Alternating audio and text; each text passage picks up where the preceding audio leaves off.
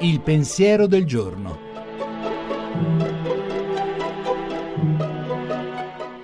In studio Gianni Valente, redattore dell'agenzia Fides.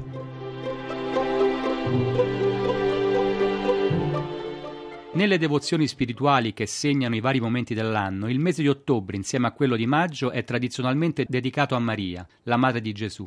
Per questo a ottobre in tante parrocchie si recita con più frequenza il rosario, la preghiera mariana per eccellenza.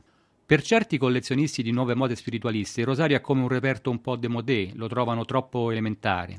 Ad alcuni fa problema la ripetitività del rosario. Sempre le stesse parole ripetute Ave Maria dopo Ave Maria, così lontane dal frenetico zapping che vorrebbero imporre anche alla nostra vita interiore.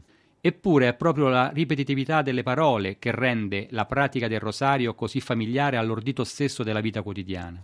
Giovanni Battista Montini, futuro Paolo VI, scriveva in alcuni suoi appunti giovanili del lontano 1934 Dove c'è vita corporea, cioè umana, la ripetizione è vita.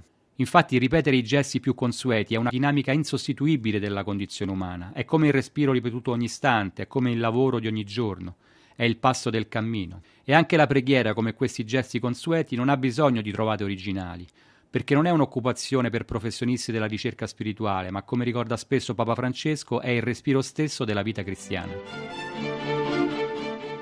La trasmissione si può riascoltare e scaricare in podcast dal sito pensierodelgiorno.rai.it.